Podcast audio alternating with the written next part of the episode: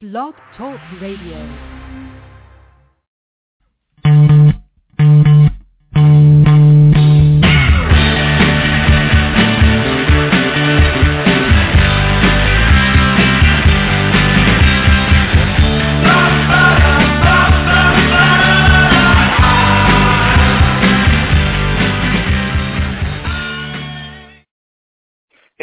Everybody? It's your smoking nephew, BlazinRy, and you're checking in to the Blazing Rye radio program on Monday, January 13th, 2014, at 8 p.m. Eastern Standard Time. Thank you for joining us.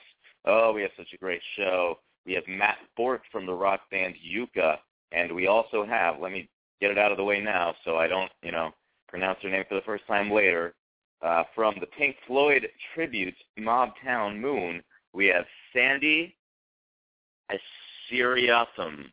Assyr, Assyr, Assyriatham. Assyriath, uh, yes. Assyrivatham. That's a V, not a Y. Damn it, Holmes.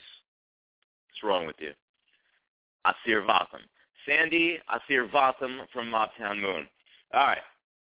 So in the meantime, um, if you're checking in to the program on your computer, what you can do is join the chat room down at the bottom of the screen just by logging into your Blog Talk Radio, Facebook, or Twitter account.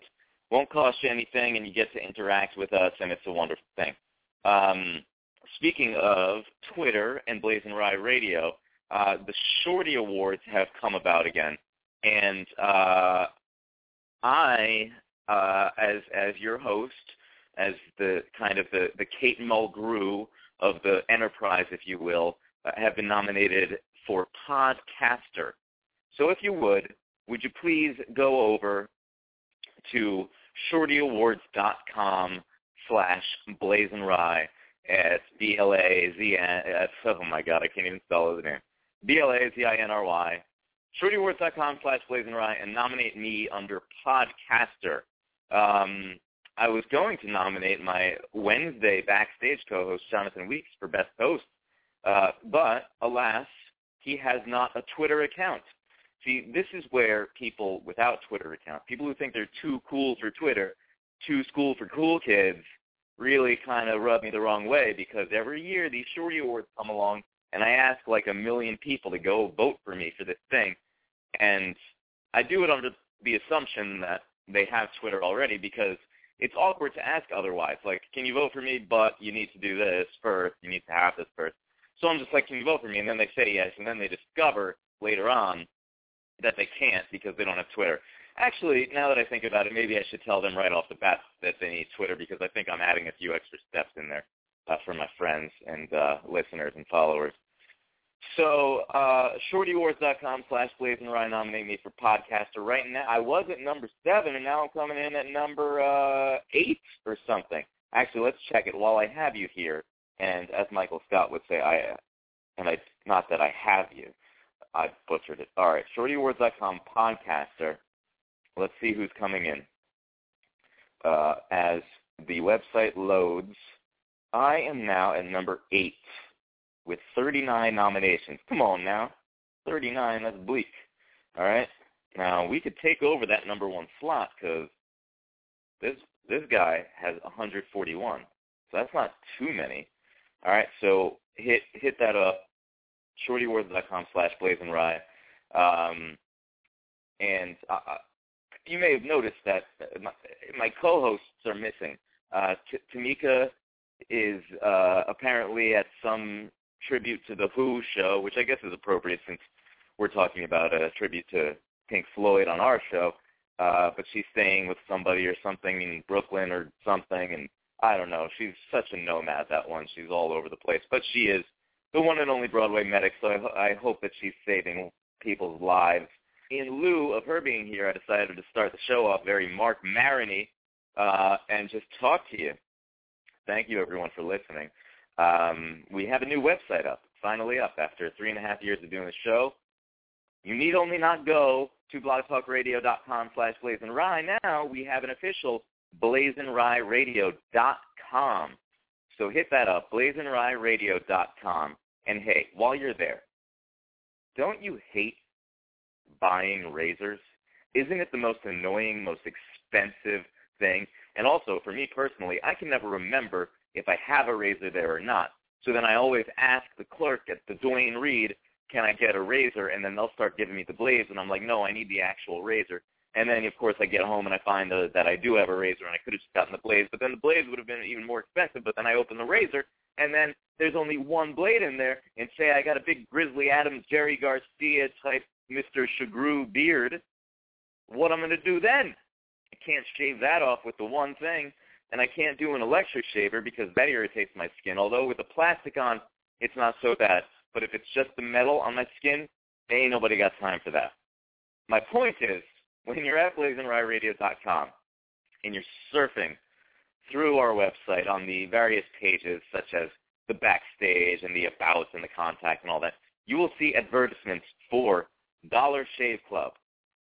This, ladies and gentlemen, is the future of shaving. Actually, you don't need to wait until the future. You can get it right now. You can pay a dollar a month for razors and, you know, no questions asked.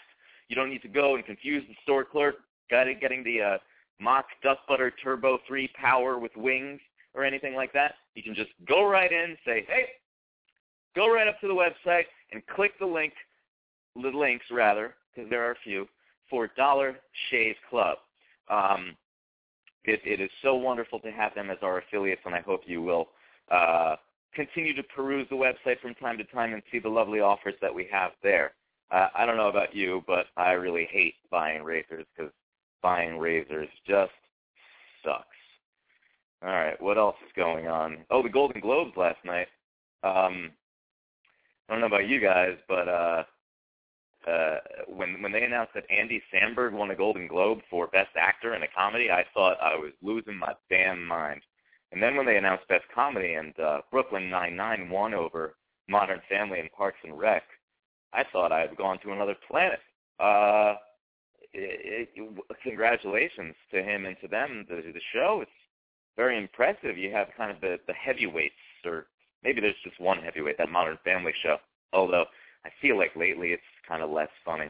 Um, and then, and then there's this little show, this little Fox show that could, with the guy who used to be on SNL that uh, nobody thought this show would last, and everyone at the James Franco roast made fun of him, saying that you know that show's going to last about three weeks.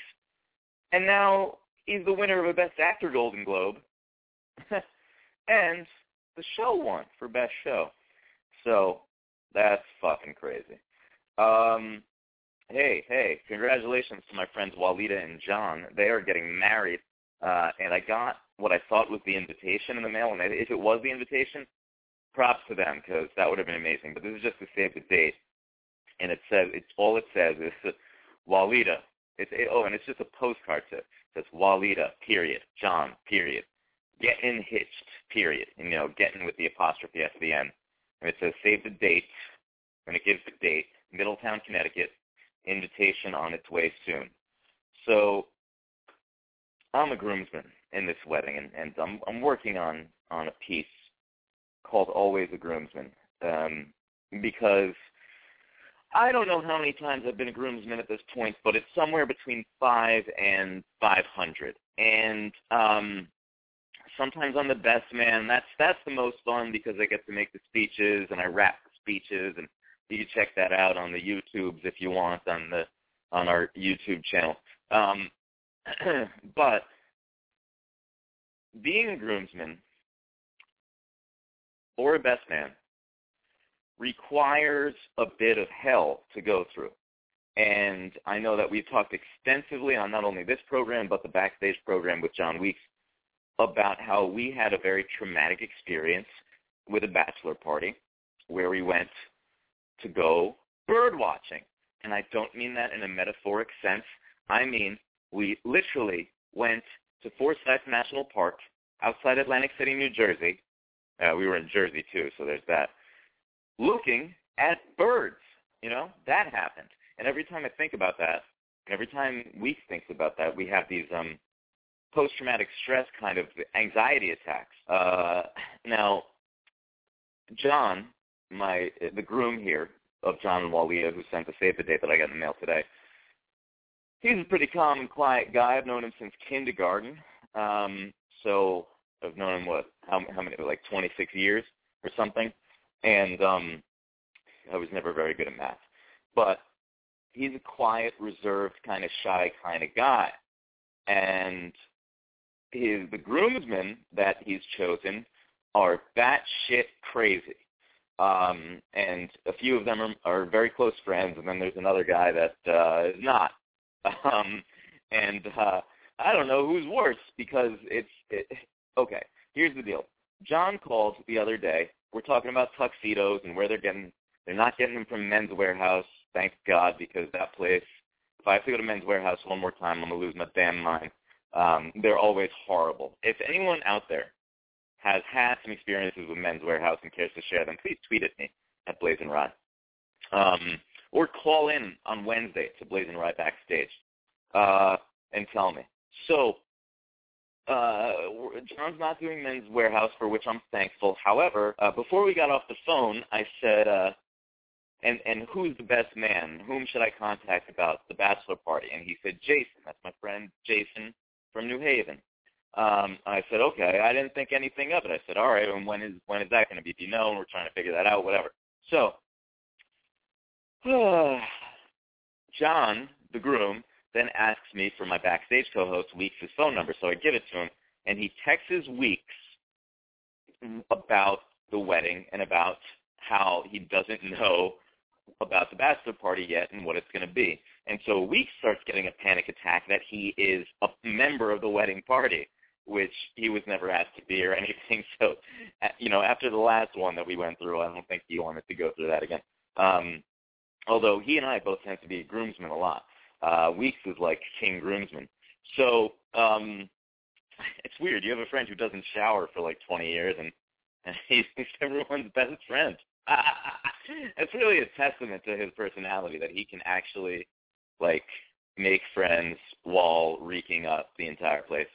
Um, I'm kind of digging this Mark Maroney vibe I got going on here. I might just talk and ramble on every show. Um, I hear I hear you right now saying, "No, no, please don't, Ryan, please don't. Where's Tamika?" Um, the truth is, I don't know. I don't know where she is. My point is, Holmes, that uh, Weeks starts texting me, "Am I in the wedding party? I don't even know." And uh, and I was like, "No, I don't think so." And then he says, John says that what is he talking about the bachelor party? It might be in Jamaica or um or uh like uh what was the other place that he said? It was something like the Caribbean or something. So let's just say that for now. So he said either Jamaica or somewhere in the Caribbean and uh and I was like, "What?"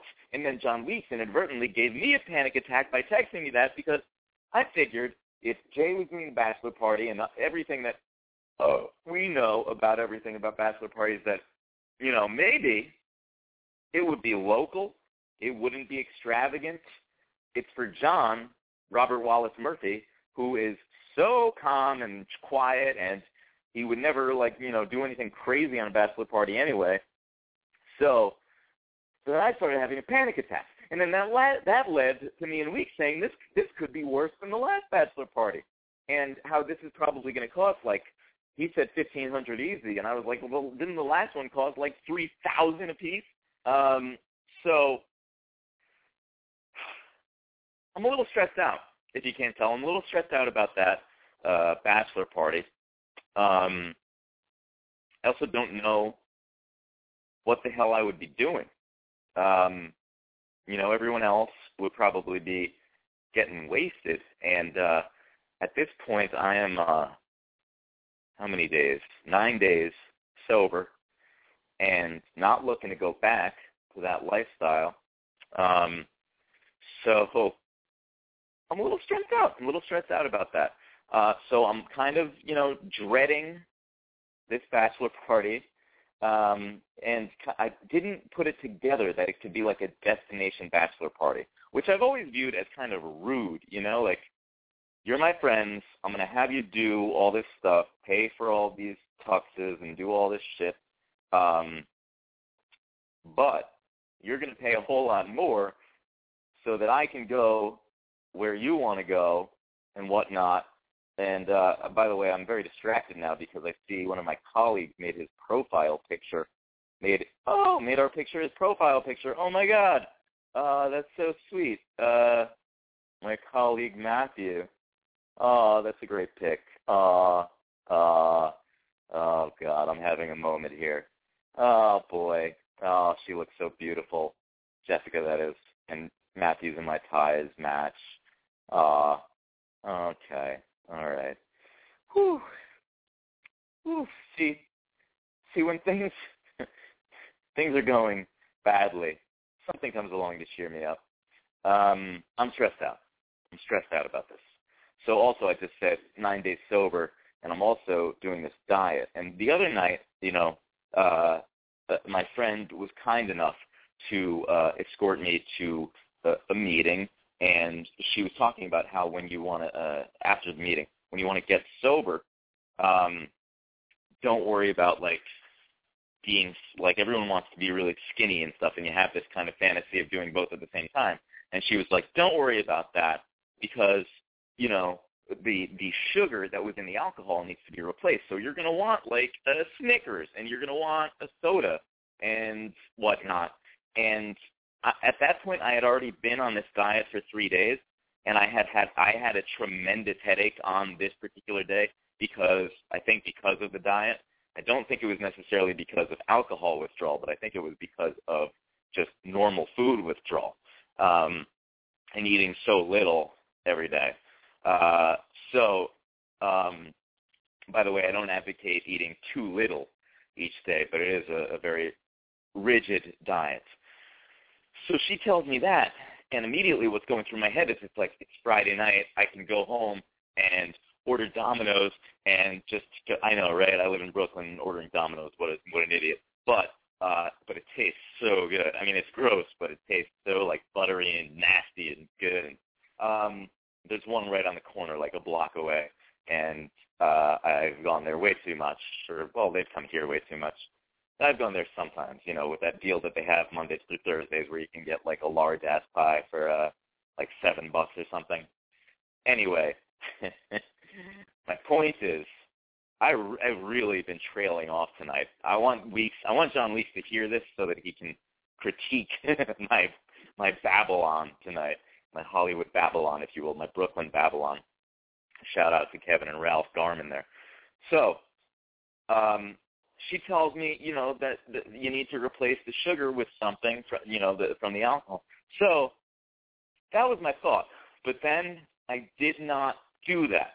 So I, I was like, I willed myself into sticking to this diet, right? So that was Friday um, after a meeting. I don't, You can guess what kind of meeting it is. Um, it's one of those anonymous ones.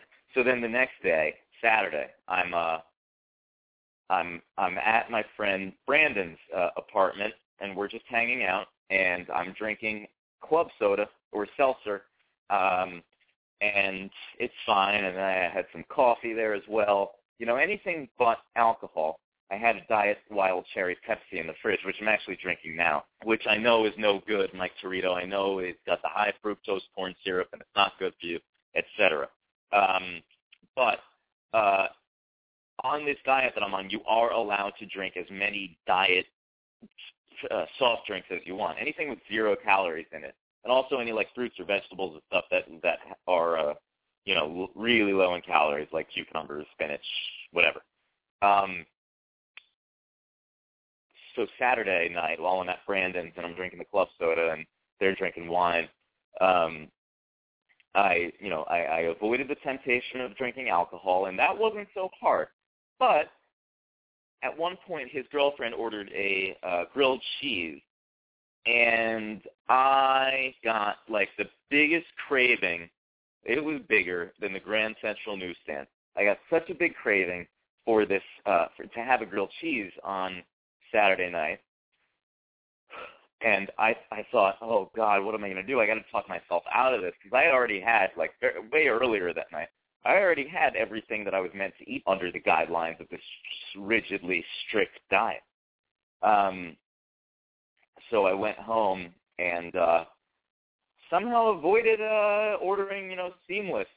Uh, I don't know exactly. I, I can't remember what the hell I exactly did. I wish I did because, all right, what happened? I got on the train. I went back. It was raining. I forgot my umbrella at Brandon, so I was wet. And then I, I, uh, I don't know. But I didn't order a grilled cheese, which I would have ordered like four of with fries and everything. Anyway, um, we have uh, Matt York, uh, sorry, Matt Borck from YUCA coming up. So I'm going to go ahead and play one of their songs. In the meantime, go check out BlazinRy Radio and go buy some razors. All right. Uh, this is YUCA with uh, uh, uh, uh, let me see. Uh, I'm alive, she said.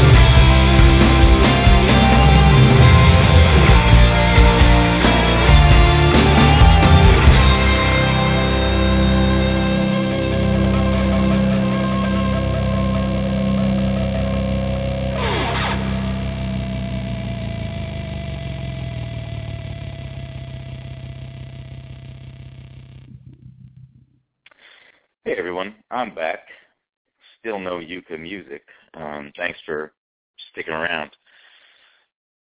Not sure where our friend Matt is, but uh, we'll be sure to make this up to you um, another time, uh, perhaps with another band that honors its interview commitments.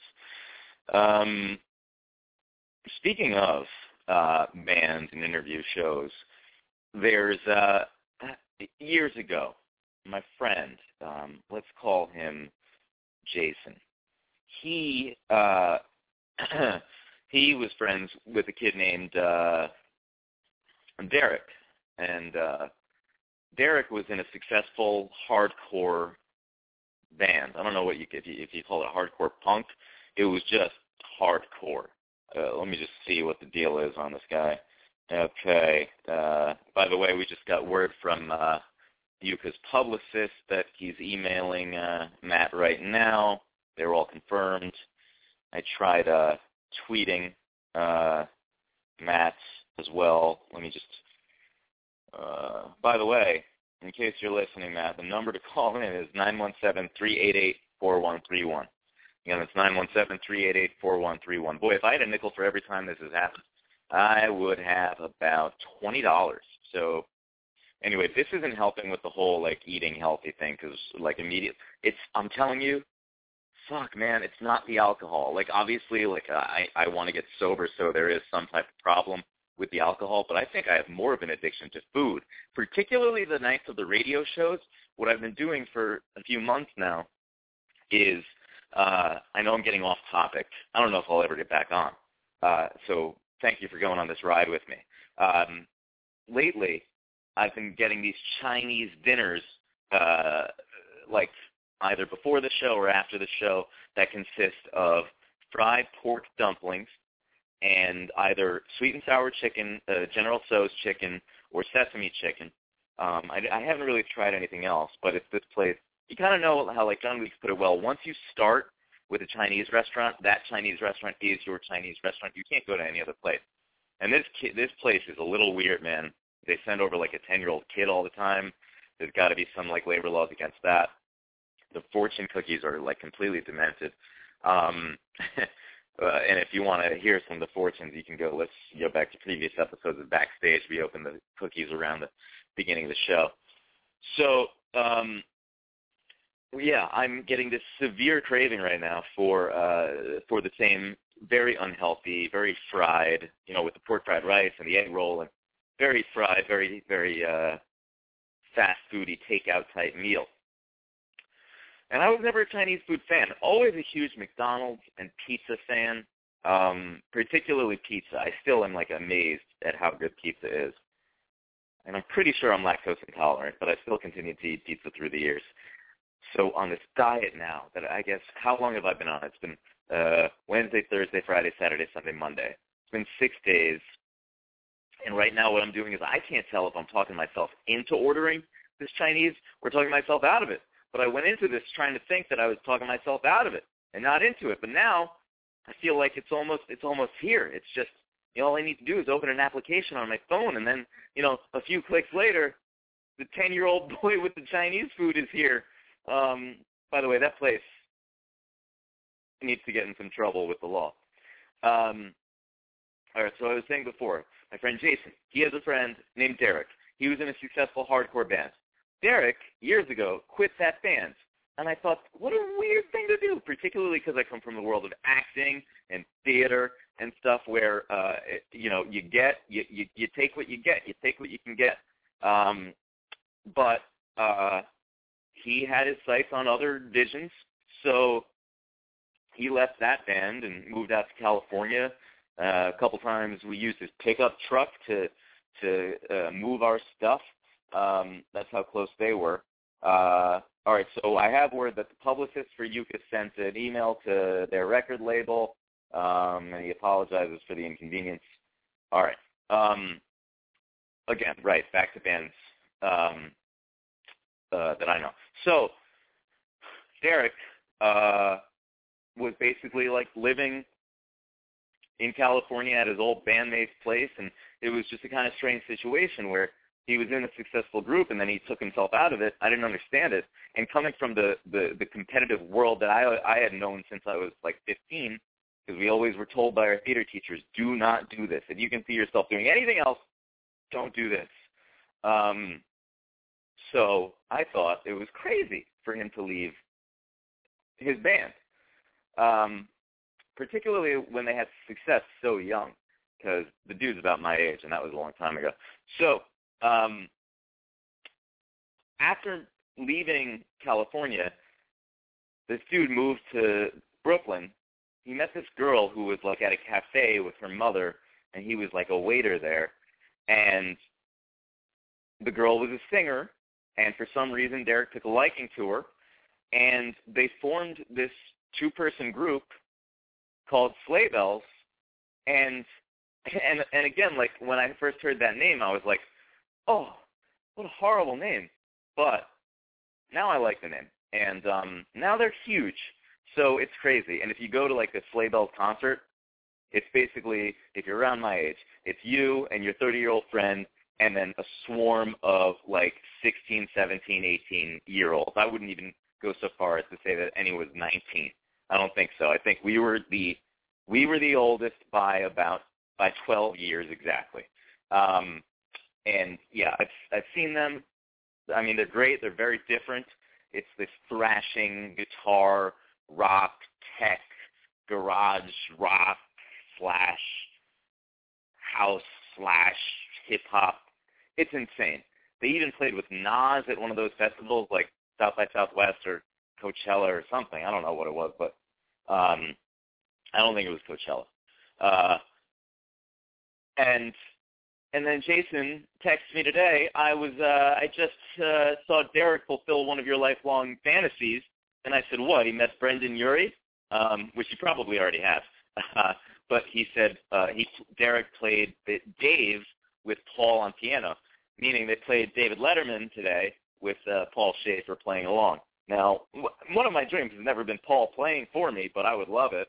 Um, but to to go on Letterman has always been one of my dreams. More so to be Letterman. And uh, uh, you know, if you go back and listen to our um, anniversary show, our first anniversary show, I kind of got a little taste of what that was like, and it was um, it was nerve wracking, but it was beautiful. So uh, we're still waiting on that on that YUCA band. Um, and uh, you've been listening to me ramble on. So this has been just kind of a stream of consciousness from your host, and God forbid this happens again because I started somewhere and I don't know how I got here. Uh, and the notes that I have in front of me make absolutely no sense. Uh, uh, uh, yeah, no. Most of these notes have nothing to do with anything. Um, but hey, check out Letterman tonight because sleigh bells are on it, and they've been on SNL, and it's just crazy. Uh, hey, hey everyone! Did I mention go check out blazinryradio.com and uh, click on the banner at the bottom of the screen that says buying razors sucks because it does. And for those of you who only listen to this show, the Monday show, you are missing out because on Wednesdays, BlazinRy Backstage is right now it's the place to be. Um, so check us out Wednesday at 9 p.m., which rather than an interview show, it's more of a conversation between me and a friend. I know after this show you probably never want to hear that again, but uh, but it's much different than this. Um, there's a kid that I've always wanted to co-host a show with, John Weeks, that I mentioned before he didn't shower for 20 years or so. Um, and we're finally doing it. And uh, I'm so shocked that he agreed to, to do it and that he's still doing it. And uh, and then the Wizard of Waverly Place, this guy that we know that looks like a wizard who actually does live on Waverly Place, calls in halfway through every show, delivers the Hot Mess Awards, and then all three of us joke off. Um, it's it's amazing. We we get lubed up and joke off. Uh, I'm to play another YUCA song um, because I love promoting dudes who don't show up. So this is where my soldier's at, and uh, someone will be right back. Hopefully not me.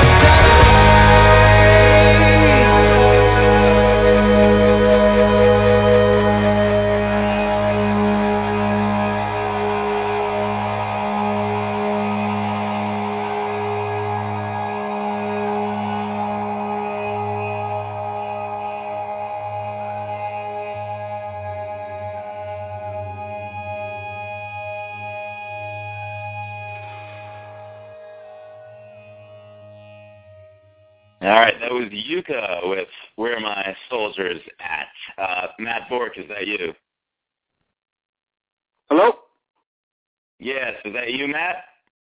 It is, man. I am so sorry. I apologize so much. It is.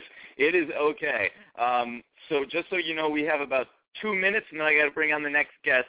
So, uh, you know, let's act like this interview is a tweet and just tell me everything you want our listeners to know about your band.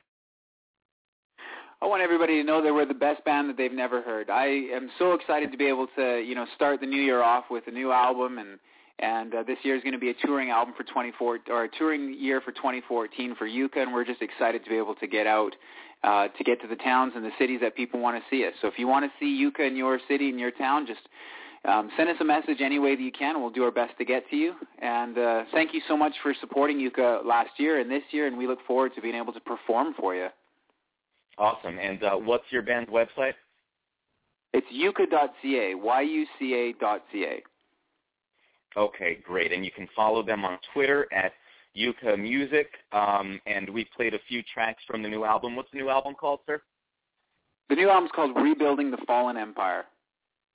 Okay, and uh, in our last minute here, uh, what's what are kind of some themes on the album? What are what are some things you wanted to get across?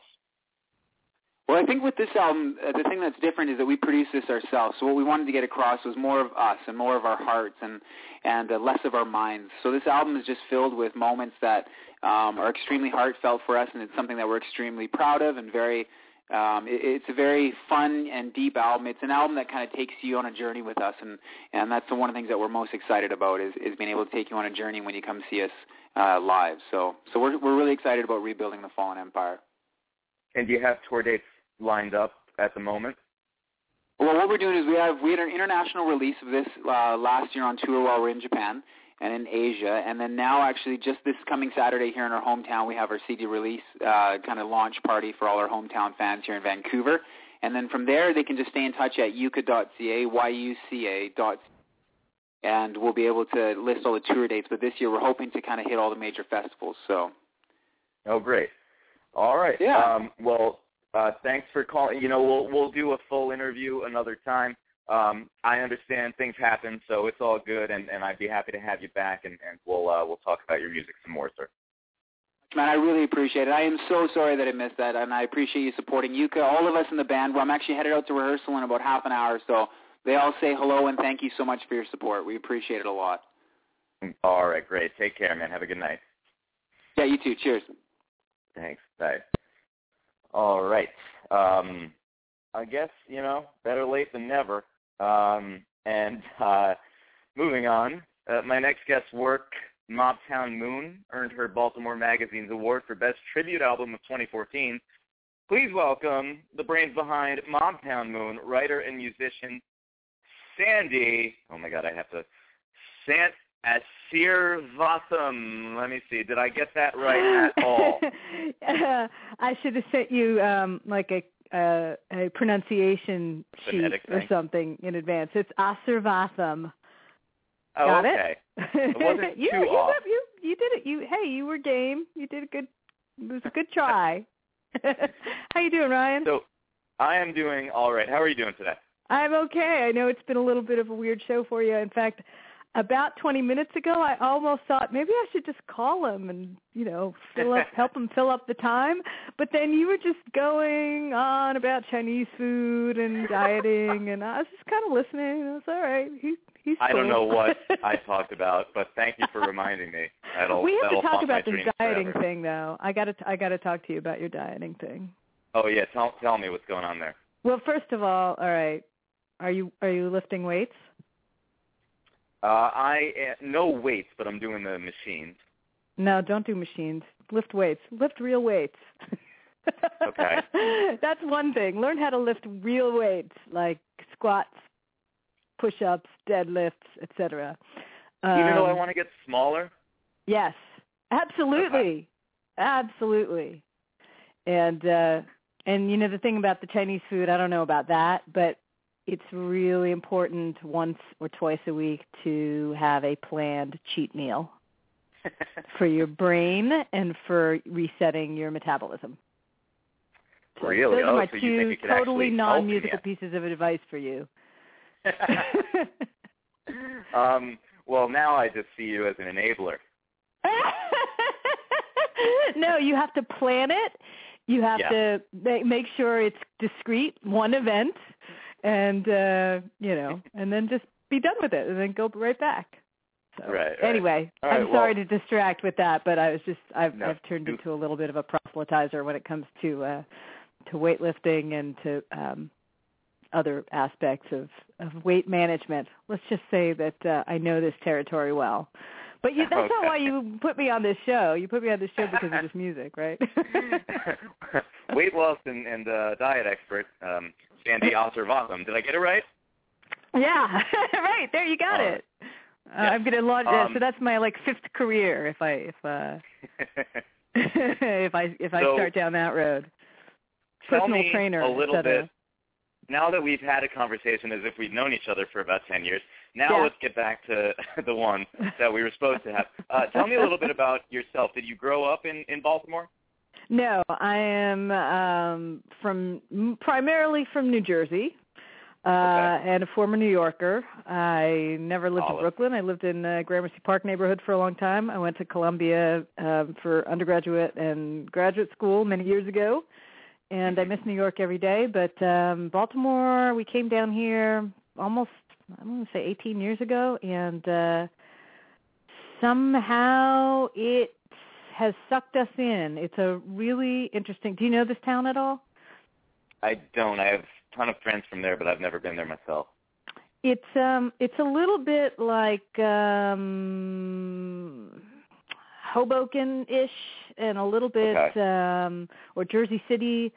Um it's um a little uh, hold on, my son is holding up Yes, I am on the radio right now. Thank you. All right, go. Um, it's a little it's it's uh, gritty and blue collar in its roots, um, but it's kind of over the years become um, and it's got and and it's southern too in both interesting in interesting and sometimes um, negative ways. I mean, it's southern and northern. Um, it was the city that uh, that Frederick Douglass had to escape slavery from. So it really, you know, Right. it was south of the Mason-Dixon line at that time. But um, so it's it retains some southernisms, and uh, but it's got also like the industrial East Coast uh, grittiness to it, and then the art scene uh, is really phenomenally uh, fertile and interesting in a way that um, even though I absolutely adore New York and I lived there in the 80s and early 90s, I don't think New York can support that in the same way anymore. I mean, Brooklyn even. I mean, where are you exactly? It's even Brooklyn's kind of unaffordable, you know. And uh, yeah, I'm in um, Sunset Park. It's uh, oh yeah, yeah, that's pretty nice yeah. out there. But you know, it's like, it's just it's it's very very hard. I think uh, David Byrne recently wrote some article that got a lot of uh, you know pro and con response about how you know as Manhattan's become a much wealthier place, and all of New York City really, um, it's pricing out. Um, some of the things that made it great, which is the ability for artists to go and and uh, try out a lot of things, and you know, Yeah. it's become in some ways very um, establishment. And that's not. I don't mean to. These are. I'm painting with really broad brush because I have a lot of friends who do a lot of very cool things who live in New York. But anyway, to get back to this town and me, I just happened to land here, and I think, um, and you know, and it kind of stuck, and it's a, a very communal place, and so that's a large part of what uh, went into the thinking of this project called Mobtown Moon. Um, I um, yeah, go ahead. So, I'm assuming that you were you got into writing and music prior to moving to Baltimore then. I was primarily a writer before I moved to Baltimore. I um, I have a MFA from in fiction writing from Columbia and was I published a couple short stories in small magazines. Um, never really got a novel together. Started many and finished none, and got a fairly successful freelance journalism career going. Um, and then moved down here and continued to write and write and actually was a fairly late bloomer as a musician. I'd always done musical things. I'd done a lot of singing. I'd played piano a little bit. I'd been like, you know, uh, probably similar to things you've done. You know, I'd been, I was kind of like a Glee kid. You know, I was musical theater yeah. and acted in shows and stuff. And, and but I had let all that go by the wayside. And then in my late twenties, it kind of came back to haunt me a little bit that I had stopped performing.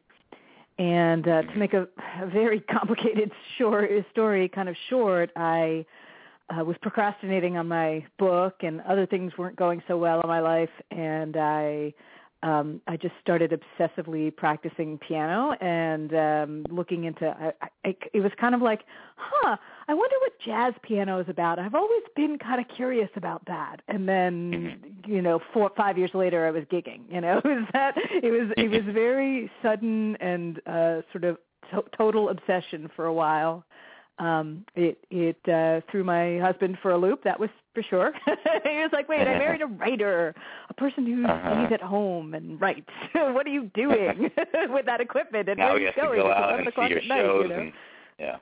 Yeah so um so things have kind of mellowed uh, out since then. I i didn't go whole hog for the um you know turning my life completely upside down and uh, become a uh you know 100% jazz uh person who uh you know is playing five nights a week and and uh traveling all over the place for fifty dollar gigs and all that kind of stuff um but instead over Mm-hmm. time what's happened is i've been able to and i think this is also one of the nice things about being in a kind of off the beaten path place like baltimore is that uh you can kind of I, I know plenty of very career minded artists, but um I've been pretty much a follower of whims. So I wrote a column in the Baltimore City paper for five or six years and and I was like, eh, you know, I'm tired of hearing myself talk. I'm gonna do something else. And then I made a record of original songs and then I gigged some on that and I didn't really know what I was doing in terms of promotion, so essentially did nothing, but you know, it helped. It gave me a little bit more a boost uh, locally, and then Mm-hmm. then really didn't do much of anything um uh, noteworthy. I, I've been I was sort of procrastinating on putting together a second album, even though I have a lot more original songs. um because I hadn't made the money back on the first one yet, you know, and it didn't look Right. like I had any way of doing so. So uh, Mobtown Moon. ha- So have you you've listened to the whole album, right? Have you, or just checked checked Yeah. out certain tracks, or what have you been doing? It- I, I have checked out some tracks, and, and it is uh, deeply interesting. It is beautiful. Um, what what made you want to pay tribute to this uh, this classic album, Dark Side of the the Moon, 40 years later? Well, um, to to, to uh, get back to the theme of, of exercise and weight loss, I was um, I was spending a lot of time on the treadmill at the gym. I actually was getting ready to do, and I did ultimately the um, a uh, sprint triathlon, and uh, Oh. you got to you got to spend tons of time just just building up your cardio uh, endurance, you know, and Mhm. it's boring as all get out. And so i was remembering all the great albums i remembered from childhood that were really albums that you could really just listen every single track beginning to end uh, uh, you know beautiful and carrying you right through. And um not a lot of artists still do that kind of thing you know? There's still you still get the feeling that well and now people don't even make whole art uh whole albums. They make eps or they just release singles but uh so this was one of the ones that I wanted to revisit and I fell into it really deeply. I just wanted to listen to it over and over again, um, almost more um, intensely than I did um, back in the 70s and the 80s. And uh, and because I come out of a jazz background, it's very common for us to take material that is familiar and mess with it. You know, that's Mhm. that's what jazz musicians do. It's not as well understood or known in the rock world, but um so so you know you've you've been thank you know thank you again for having me on, but really it's it's two of two of us because it's Ellen Cherry, my my friend uh, who became my co-producer on this. Mhm. Um you know, we both, you know, she comes out of the indie singer-songwriter scene and she is the she is what I'm not. She's the full-blown touring uh indie musician who's put out I think 6 CDs in the last 15 years, that kind of thing. And Mm-hmm. um together and she just loved the idea so much that we we we partnered on it and she uh she just knows a lot of more about the studio process and we put our heads together but so much of it from my perspective was I have no interest in being yet another Pink Floyd cover band. You know, I, I there are people do that. That's fine. It's good. They they have fun. They make money. Yeah. It, you know, uh, audiences love it, especially if they didn't ever get to see the live um, Floyd when they were all together. Um, but for me, it was about responding musically with my own musical uh you know and reinterpretation i guess is the word we keep using so Mhm. um you know it was and and i only had an inkling of what those sounds would be um when we started talking this thing up and trying to fundraise for it and putting it all together it, but i just had this feeling that the that the songs, the the lyrics and the melodies and the harmonies live so deeply in my memory and are so um, sturdy and interesting in their own right that I could do something interesting with them and it would feel like even if it was very much a departure from the original track, it would feel, you know, like an honorable thing and not not a um, a parody or you know, like we had no interest in trying to be subversive. We were really just honestly showering our love on this record. So, Yeah. as corny as that might sound. you mentioned your collaborator, uh, Ellen Cherry. How did you guys meet? Um, let me think. Oh, I think we were asked. I think we played a benefit, like a cancer benefit together. Um, you know, some some kind of nonprofit event uh, years ago, and um, and then we were sort of, you know, we don't. Baltimore is a it's a really small town and a really small musical community, so I think we probably just ran into each other here and there. And then I actually was running, producing a uh, outdoor concert series in my neighborhood, and I hired her as one of the acts. And it was during a conversation about her upcoming show that I mentioned this this uh, to her. So we were we were friendly, but we weren't really good friends before we got involved together on this project, and that has Mhm. been really interesting. And um, we were extremely different people. It's just you know bands get together and break up all the time, and you know I it's obvious why because personalities are so distinct and everybody has different agendas and it's hard to really you know it's it's just hard to accommodate everybody's desires but uh somehow the two of us managed to um you know keep our eye on the prize and and we really had a really good working partnership but beyond the two of us i think you may have seen we recruited we're not really a band we recruited um there were essentially like 30 solid 30 30 musicians on the CD plus a Mhm. 10 kid choir, a children's choir for the last track. But there are five different um, drummers depending on the track. Like uh, what this is, goes back to the community thing about Baltimore.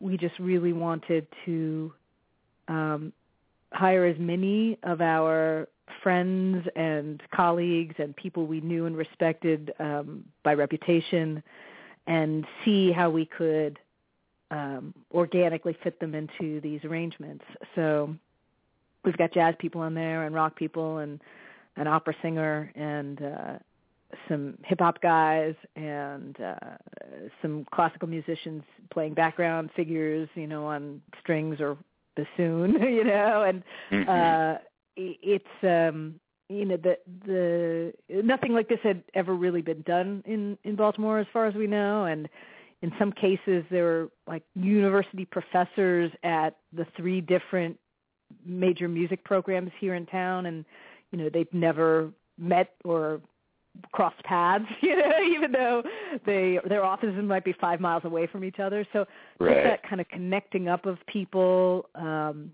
and uh, building, and I, I, we can see already that there are uh, new partnerships and new projects that are being um, formed uh, out of the people who met each other through Mobtown Moon. So that's this cool. That was part of our mission, and it's cool to see it. Did any of them that agreed? Did did it surprise you? Um, did any of them that agreed to do it surprise you with their agreement to do it? Well, some, yeah, because mm-hmm. I, I think I think I was a little I, I think I underestimated the power of the Floyd. You know, I mean, everybody knows them. Uh, every once in a while, you come across somebody like a, a if you come across a very very purist conservatory trained classical musician, they might say Pink who, you know, but uh-huh. almost everybody else in the world knows who Pink Floyd is, at least has heard some of the songs. Not everybody knew the record um uh, you know front to back the way I did, but um everybody had this certain amount of respect and they and they just thought the idea was cool. So I in the first couple of recruitment phone calls, I I'm sure I sounded a little bit apologetic and you know with a little curly question mark at the end of every sentence and all that and i'm sure i felt a little bit well part of it is i i was worried that people would think it was somehow cheesy or beneath them um and instead everybody was like this sounds like the coolest thing and sure i i want to do it. And then um i mean there were a couple people who just didn't call back and or or said no to us but um almost everybody we asked uh was just deeply enthusiastic about it. And then we started getting people like you know clamoring to be included. And we had to we had to draw the line somewhere just because you know it's actually a pretty short album. there aren't that many tracks to fill, so um right. to which everybody's been responding, well, I guess you guys are just going to have to do the wall next. So like uh, bring bring a hundred musicians in. I'm like, all right, let me please recover. You think you're going to do that? Um, I don't know. I I have ideas about follow up, but I also hate being predictable. So, you know, the more often I hear that as the next idea, the less likely I am to do it. So we'll see. if I could, that might be a really a, childish a re- way of behaving. But did you say? I'm sorry. I could suggest a reinterpretation of an album, uh, a classic album. I I would love it if if you guys did a reinterpretation of uh, TP2.com by R. Kelly circa 2000. I am just old enough to not know a single track, and also I do not have very good feelings about Mr. R. Kelly. So, all right, fair enough. Fair enough. Um, uh, but let's not so, go down that road because I will go onto a very long feminist screed that you probably don't want to hear right now. Another and, time. No, and he's my favorite artist too, so I really probably will have to like defend him, and I don't want to because obviously I'll lose. Yeah. Yes. Yes. You you probably will. Yes. Let's let's just um, table that and move on. so on this Mobtown Moon, you've included jazz, classical music, choral music, bluegrass, hip hop, rock. Did you ever get busy working with all these genres? You know, weirdly, no. Um, I think partly because, well, I mean, I was dizzy anyway. Everything happened. So the basic timeline was we started talking about it three years ago. We did a couple of tracks as what we thought would be demos, but they turned out so beautifully that we just kept them. Um, Breathe is one of them and then uh, and then we fundraised like crazy f- among individual donors and then uh, grant makers as well because we knew we had this sort of community mission and there were organizations around town foundations that would probably throw in a few few thousand dollars here and there. And that's exactly how it worked out. But it's funny i was saying i've been saying this to people that it's only in retrospect that i realize it was almost like um being a entrepreneur with a new business idea and trying to sell it to venture capitalists, we were talking about it before it existed. We were talking about it like it was going to be the greatest thing ever, and we had two tracks. You know, like it was. I, I cannot believe, in retrospect, I cannot believe, and I don't even really understand where I got the balls to to be like that because it's not my. I'm confident, but I'm usually not that for forward. You know, so. Mm-hmm. It, at the end, so at the end of the day, what, and then we were really shooting to try to have the release sometime in the spring of this past year, 2013, because that was the 40th anniversary of Dark Side of the Moon. And uh, I knew we weren't going to make March, uh, which is the actual U.S. and U.K. release, but uh, we we ended up making May, which which was within the window that made me happy.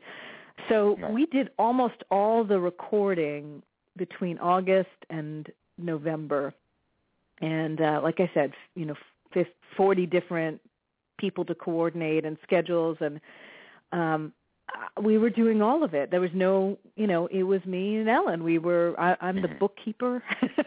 I'm, the, you know, I'm like checking the funds and looking at the timeline and figuring out who we have to pay. And I'm also making the phone calls when um somebody tells me that they got a last minute gig for five hundred dollars and they need to reschedule rehearsal and you know Mhm. all that kind of herding of cats that's involved with artists you know Mhm. um and then at the same time i would be rushing home at night writing string parts and um and i did i would say like 85 to 90 percent of it is actually like really from my brain that way and then some of it was um i some of it was ellen cherry did one track uh, entirely by herself and i and she did an incredible job with it i'm so ha- i was so happy at that point because I, I was starting to burn out but um Mhm. i think i just have had such a weird listening and um in a lot of cases amateur musical exp- uh, very you know amateur musical experiences before i started calling myself a professional that were all over the place so like that little bit of choral Gregorian chant that you hear in the very beginning, I don't know if you listen to track two, I, I sang in a group that did that kind of music, you know, so it sort of popped into my head at that point. And um you know, jazz and rock, I'm a jazz player, but I've been listening to rock and roll and, and prog rock especially all my life. So some of those that sensibility wasn't foreign to me. But I don't I don't know that there's anybody else that really has as many different kinds of I mean I'm not extremely skilled. I'm not uh up at the level of the um you know the Hollywood uh composers who can who are masters of 20 different styles, but for somebody who's essentially a self-taught composer, I I I, I have learned about myself that I know a hell of a lot about all these different things. Like we, Right. one of our tracks is essentially a gospel-ish in the, in its roots, and I just spent a day listening to gospel piano players, and then I was like, okay, so here's my take on it. You know, it was really fun. I, I, I somehow there's something about this project that was magical enough to override what you know. I don't remember the word you used, but whatever lack of confidence or or anxiety or um whatever that you know a normal human being might have experienced trying to corral all these different styles.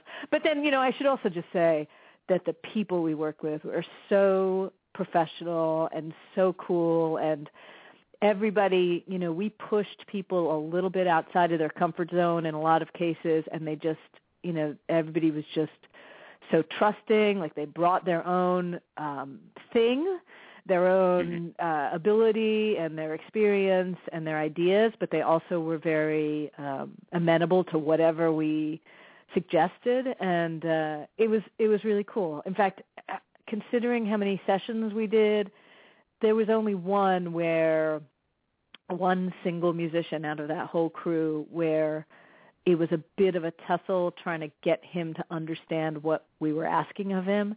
Everybody Mhm. else just came in and just got it, you know. It was yeah. it was so cool. And um I don't know, Does I'm he know not who he I, is?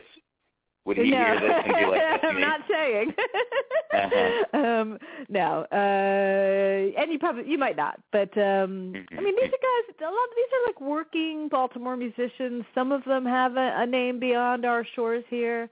Uh, the guy who sings "Money," um, Chris Jacobs. He was in a fairly big jam band called The Bridge that uh, was touring nationally for ten years, and they disbanded a little while ago and as soon as I found out that he was retiring from touring, I gave him a call and said, "You have to sing this track." And he did a great job and um I don't know, are we going to listen to anything? Are you am I just going to Yeah. because I will talk your ear off, obviously. Yeah, no, definitely. um, uh, yeah, we'll we'll play a track in just a moment. Um, I, I'm just curious in terms. Well, first off, I'm curious.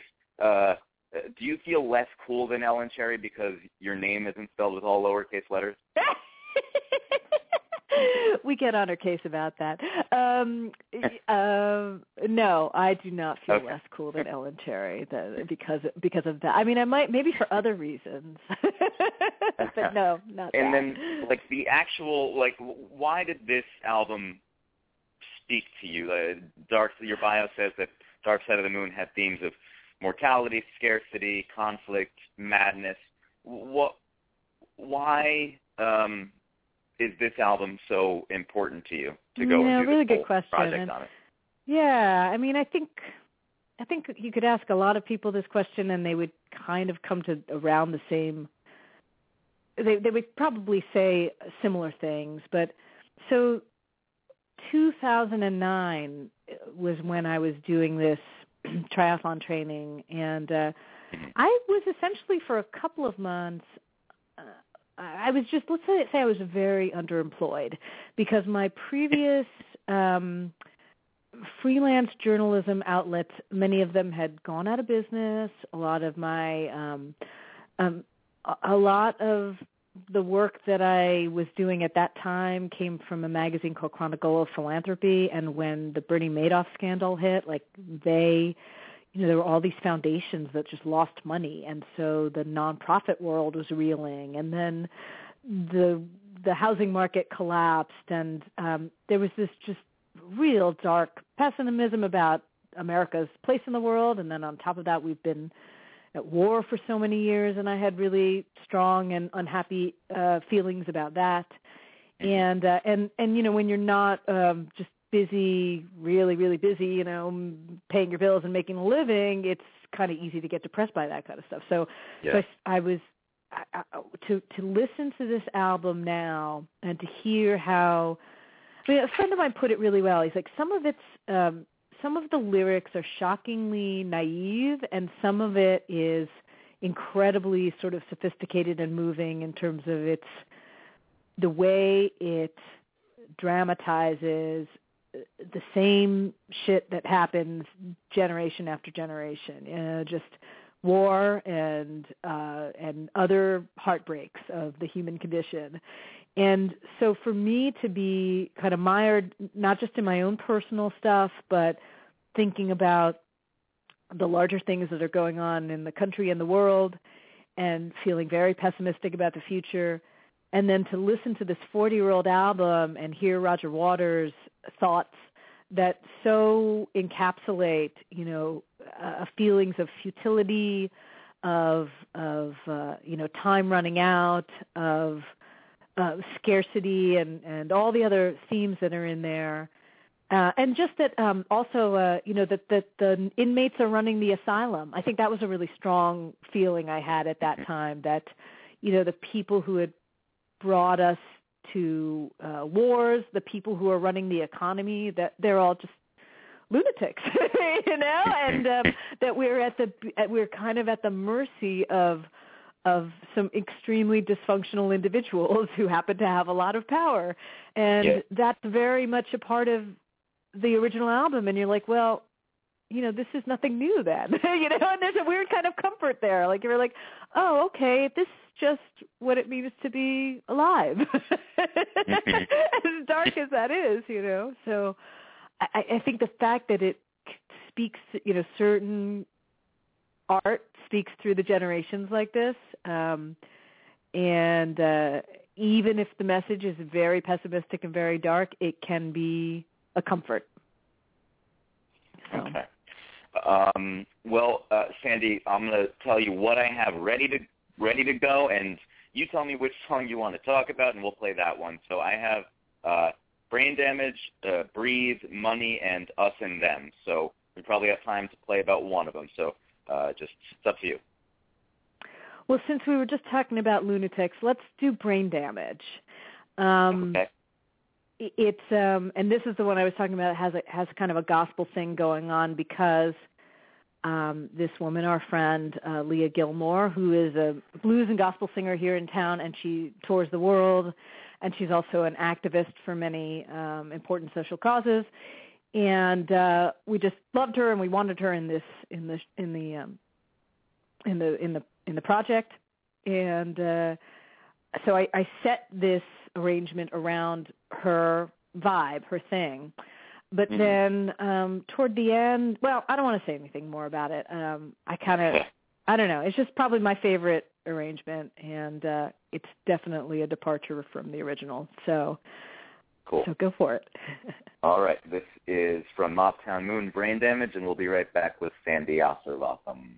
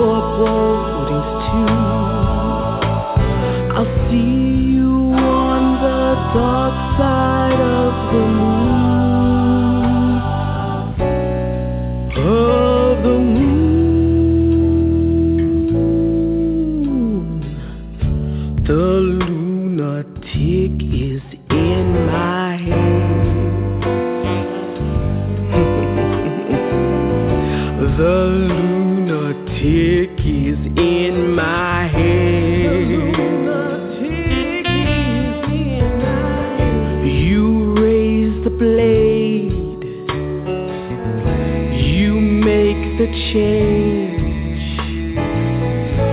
You rearrange me till I'm sane.